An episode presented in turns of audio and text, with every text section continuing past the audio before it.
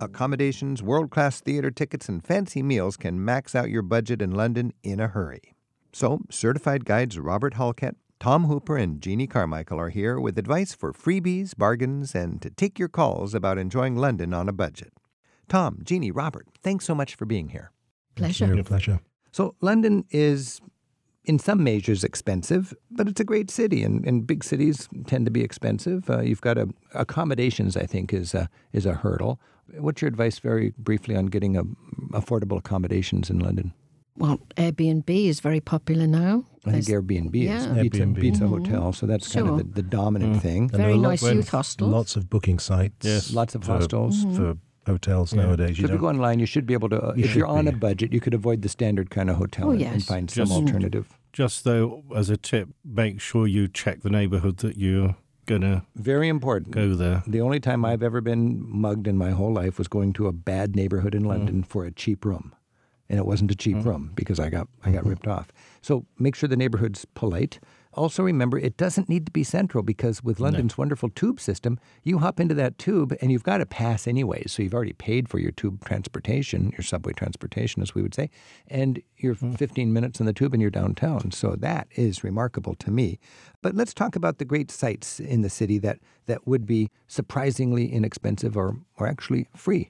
What is the deal? Most of London's great sites, a lot of them are free, aren't they, Robert? a lot of them are free. I mean, it's uh, it's an incredibly visual city. Mm-hmm. Um, just walking around London, there are so many churches. Uh, once you get towards the city of London, you've got St Paul's Cathedral. You have to pay to go inside St Paul's Cathedral, but the outside, the exterior of the church is is just beautiful. And if you walk away from the church, you get great photographs of uh, of St Paul. So there's something that's free. Of course, you pay to go into Westminster Abbey or St. Paul's, but a lot of churches. A lot of churches Oh, are yes. free. There's beautiful architecture. You pop into Mm. uh, the Wren.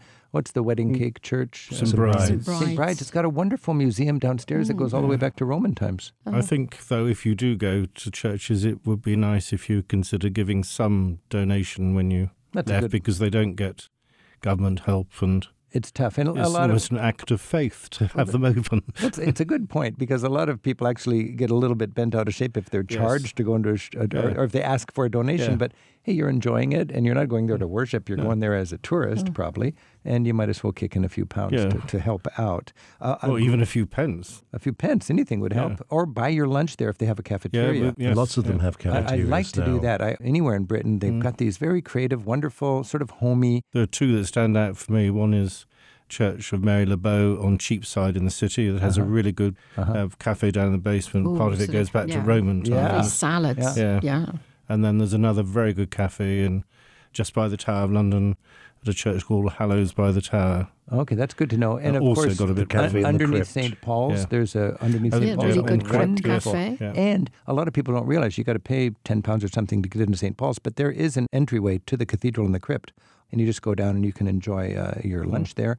St. Uh, Martin's. St Martin's de So Fields Mum has the Fields is a crypt. very that's famous one of my crypt. favorite. I think that was the cafeterias. First Really one, good wasn't it? restaurant there. And Yes. that's right off Trafalgar Yeah, Square. because that's really good because you can eat amongst the graves. You can actually eat on the graves. I love nothing more than, than having my, my steak and kidney pie on the tomb of some think- long lost I bread. think, in fairness, they removed the bodies, haven't they? I think they have. well, that's the whole stinking rich thing, Oh, isn't it? it is, I'm yes. tired of the It stinking is the rich. stinking It's the rich people that were able to get buried in the church, and the poor people Yeah. were tired of worshiping on top of those and also, stinking tombs. also white Yeah. incense.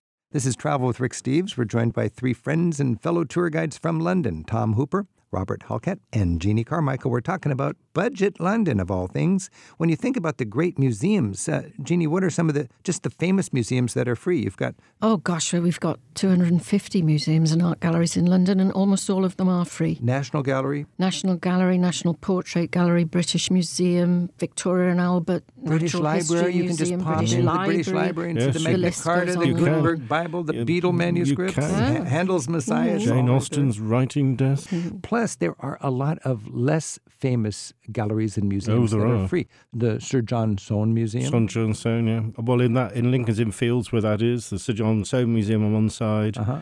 and there's the Medical Museum, the Hunterian, on the other. That's well worth a visit. Mm-hmm. Okay. Oh, it's when Mm, the it's Wallace fantastic. Collection. Wallace Collection. Oh, that's collection. beautiful. and all of those are free. Now, some of them will ask for a donation, and that's between you and your maker, but I think it's good style to. Yes. And here's a budget trick because I know when I'm a, a lazy traveler, I land at Heathrow and I'll take a taxi to my hotel. For for the cost of that taxi, I could get a course. seven day An tube Oyster pass, card. Yes. and it would give Possibly cover all of two. my possibly two, yeah. An Oyster card. Uh-huh. And I could Yep. probably and you'll get Mm. there faster. I'll get to my hotel faster than Yeah. taking a taxi. I got to walk a little bit. I got to put my brain in gear. That's kind of I'm just Yes. brain dead, so I just sit in a taxi. But buy your tube pass and then use the tube to get into town. And for the cost of that first ride into your hotel, I mean the taxi ride, you can cover all of your transportation in London by bus or subway. Yes. Beautiful Easily. thing. This is Travel with Rick Steves. We're talking with Jeannie Carmichael, Tom Hooper, and Robert Halkett. We're talking about Budget London. Our phone number is 877 333 7425. And Cindy is calling in from Chalfont, Pennsylvania. Cindy, thanks for your call. Hi, hi. Thanks for taking my call. Yeah. So, the last time I was in London, I rented a flat that I got through a booking agent, and that was great. But my husband, that was for my husband and I. And I found it was really convenient to go to the supermarkets. And also, even in Victoria Station, there was like a great little mini mart that had these prepared meals. It seems like nobody in London maybe cooks. And you got these really great meals for maybe five or six You pounds. found out the and you could secret. take them back to the flat and heat them up in the microwave and make a cup of tea or something. And it was really tasty and a good deal. So um, this time I'm thinking of going back on my own, not with my husband. So I probably am not going to rent a whole flat. And I was just wondering if there was any suggestions for a lady such as myself, 59 years old, for a place I could stay because I'm not kind of hospitally maybe, where I could have access to a microwave that I could just you know grab that quick meal at the Sainsbury's or the the Fortnum Mason and just heat it up in a microwave. I would remind you, most of those places, I think they have a microwave on the premise there because a lot of people drop in and don't have a place to go to and they just want to heat up their soup or whatever. But more and more, London has that good food on the run. It's sort of no pretense, nothing fancy, but it's quality, which is really nice for me. A lot of nine to five type people, they don't bring a sack lunch and they don't have a lot of money and they just pop into one of these places. They're called food or eat or something really Or big Pret a manger. pret a manger is good. But Oh, if, you- yes. if you're a single woman traveling and uh, you don't have, don't want to spend for a single hotel room and you don't want to stay in a youth hostel, what would your option be? Or They're, uh, Airbnb, I would the think. I think Airbnb. Airbnb. yeah. Yes. Everybody's Most of which voting will offer Airbnb. Mm. some kind of. You can either share the kitchen or they'll have a, a Park microwave. benches are very uncomfortable, but Airbnb should suit actually. I would That's say the thing so. to do. Yes. Find a place that does rent single rooms, then you're going to save a lot of money. And there- there there are- is the Norwegian YWCA. Have you ever heard of that place? And it rents No. it only rents to Norwegians or women who are not Norwegians. Oh, there's lots of budget options. So I think online you can find a good bet. And Cindy, uh, rest assured you you can eat well with takeout food these days in London. Thanks for your call. Thank you very much. And Lynn is calling in from Coral Springs in Florida. Hi, Lynn. Cheers. How are you? Cheers. We're doing good. Do you have any questions or thoughts about London? I certainly have. I will preface it by saying that I'm a an air hostess, otherwise known as a flight attendant, and I am there quite often.